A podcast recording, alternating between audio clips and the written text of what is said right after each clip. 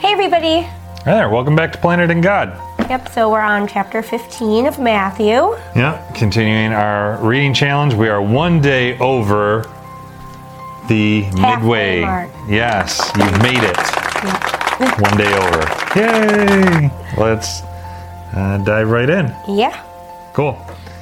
So, so I broke down the first section here as verses one through nine.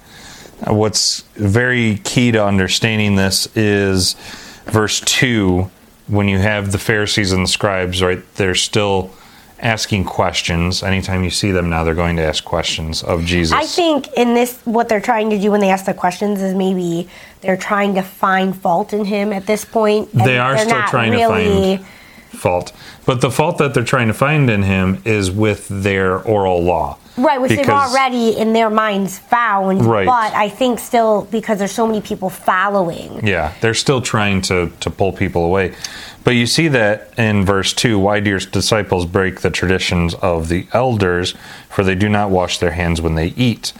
Uh, the tradition of the elders being a reference to the oral law.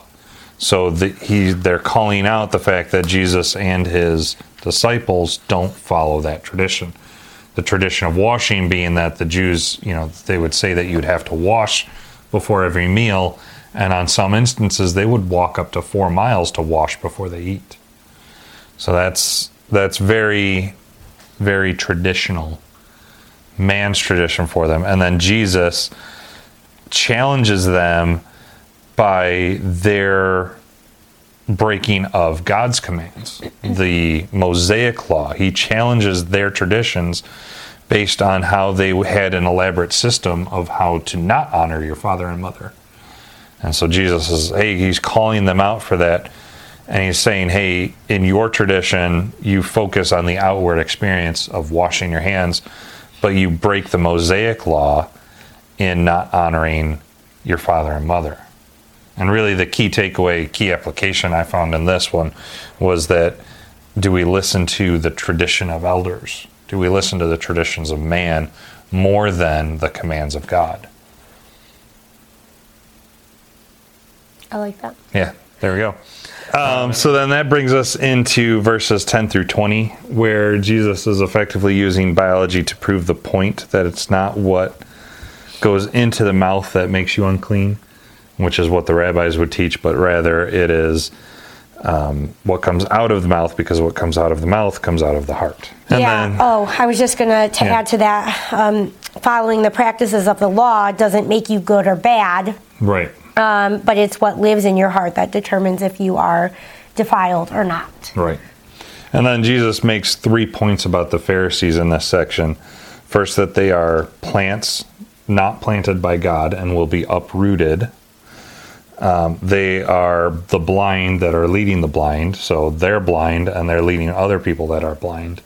Effectively saying that they're, they're leaders of people that reject the Messiah. And the reference to them falling into a pit is a reference to the destruction that will come, the judgment on the nation that happened in A D seventy. Yeah, it's interesting stuff. Yeah. And then um, verses twenty-one through twenty-eight is a key section. Um, this was a a section here with the Canaanite woman that sparked a lot of controversy about a year ago, especially on the YouTubes and TikToks. I'm not really on it, but I heard about it. Um, I'm going to post in the show notes a couple of links to the video that sparked the controversy and um, reactions from both Red Pen Logic and Mike Winger, because I think it's very, they both did a really great job at, at exposing that false doctrine, um, or a progressive teacher was claiming that Jesus was being racist in this section. Oh, see, I haven't heard anything that. Oh, you didn't? I'm no. going to have to, well, I guess you got some YouTube to watch when we get done with this. But I, I want to bring up a few key points on that note here, that this isn't about race, this section here. Uh, the context here, Jesus had just re- finished rebuking the Pharisees for their hypocritical outward expression of clean hands, right? That's what we just saw. And that God is after a clean heart, not after a clean body.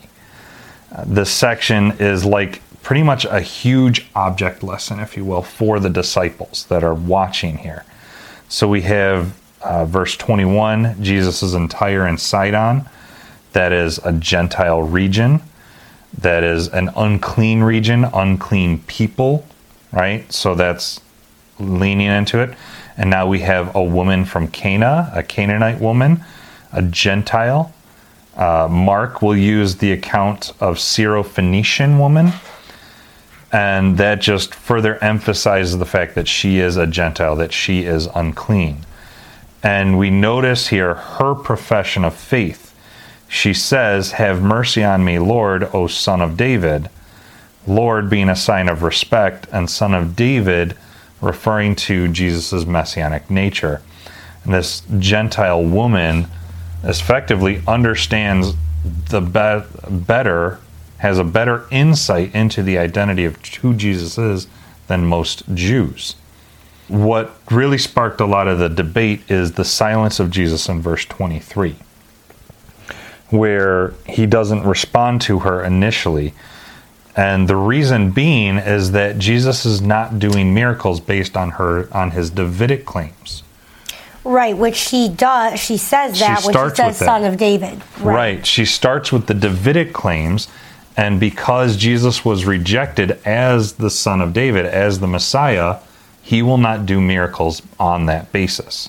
At least that's how I understand it after all my studies. So it's not until she comes with a personal plea that Jesus responds, right? She says, "Lord, help me." That is a personal plea, a personal call for help. And again, you see that she came and worshipped him. Yep. So there's this act of worship again, yep. you know. As part of it. Yes. And and because of that, Jesus now tests her faith, which she must have faith in who Jesus is before he will perform the miracle. That's the whole point of this, is Jesus is testing her faith, right? Jesus is, uh, we see this in verses twenty-four through twenty-six, where Jesus says that he came first to the house of Israel. His uh, interaction with Gentiles are exceptions. They're not the normal way of working for Jesus. So this comments, this back and forth between Jesus and the woman, again, is him probing the reality of her faith. He's telling her that it's not good to turn aside from feeding the Jewish children to go to the Gentiles, the dogs, if you will, because the Gentiles were seen as the scavenger dogs, unclean animals. He's amidst an unclean people. She's an unclean person, right? Uh, but Jesus will use the term little dog to refer to an affectionate domestic pet. Little dog, right? That's what he's he's referring to here. And again, we go back to the context here, Jesus rebuking the Pharisees for their outward cleanliness and inward uncleanliness. Jesus isn't insulting the woman here, but testing her faith. And that's that's the heart of the matter here. The question is, is would she acknowledge her unworthiness to receive the least of his miracles? That's the whole point of the question uh, that Jesus is asking. And then verse twenty-seven, she does that. She recognizes her unworthiness. She submits to Jesus. She doesn't dispute the claim of, of being a little dog, right? She acknowledges that. She says, "Yes, Lord, even the little dogs um, get scraps from the table." She uses these words to acknowledge her position. So it's not that Jesus is knocking her down. She is acknowledging and putting faith in. This is a test of faith. Her response reminds me of the Abrahamic covenant, right? "I will bless those who bless you, and in you all the families of the earth will be blessed." Then verse twenty-eight, Jesus then condemn, commends her for her faith and heals her daughter. So you see here throughout this passage, the woman demonstrating faith, she's submitting to God and to his will, and because of that, her faith and submission um, her daughter is healed and she is commended. So that's that's what I had on that section there. Very nice. Thanks. Okay, so the next section is... twenty-nine through thirty-one? Yeah, that's what I have. And I just noted here because I thought it's pretty amazing um, that all the people glorified God. Yeah. I mean, he did more healings and stuff too, right? Because it says right. They came to him having the lame, the blind, the mute, the maimed, and many others. And he healed them all. But then the multitude marveled, you know, yeah. at, at God. And then they glorified him. I like that. That is nice. Yeah, you have here Jesus, um, wherever he go, he goes, he brings about physical and spiritual restoration for those who profess faith. Yeah. I mean, like for me, sometimes it is just those little things that stand yeah. out, but they, they're so big they are. To me. So, I don't know. Anyway, and then the next section, what, thirty-two through, through thirty-nine the to the end, yeah. Um, so that's the feeding the four thousand. Yep. Which I compared to the feeding of the five thousand. I just thought it'd be interesting to look at. So, like, yeah. um, the first one, there's five thousand. This one, there's four thousand. Uh, there are five loaves the first time. This one, there's seven loaves. And then there was two fish last time, and then a few little fish this time. Right. So, uh, I don't know. I just thought it was cool to, like, compare the yeah, two. That is.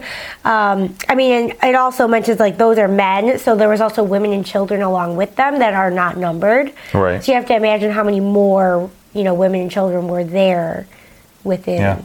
that. But. And then it's it's interesting here that Jesus is still within Gentile territory when he's doing this. So what he's teaching the disciples, the key takeaway here, is that they're learning that Jesus can provide in any situation, right? You, your note there on the two different amounts of food. Right. Right? Any situation Jesus can provide in. Well, not only that, too, like, they they were provided for, but in abundance right. on top of it, because there was stuff left over. Right. There were baskets full. Yep. So I, I liked that, too. And then on top of that, what the disciples are learning is that even the Gentiles will benefit from Jesus' ministry. Yeah. Which is really amazing to see. Yeah, I agree. That Jesus is the Messiah for both Jew and Gentile. I also love that um, Jesus was the example, too, of, like, he sat down and he gave thanks for the food, you yep. know, to the Father. So I liked that, too. There you go. So, but I think that's all I have. The same here. So a little bit uh, shorter chapter. fifteen. Yep. Uh, we will catch you in the next video for chapter sixteen. Yep, sounds good. See ya. Bye.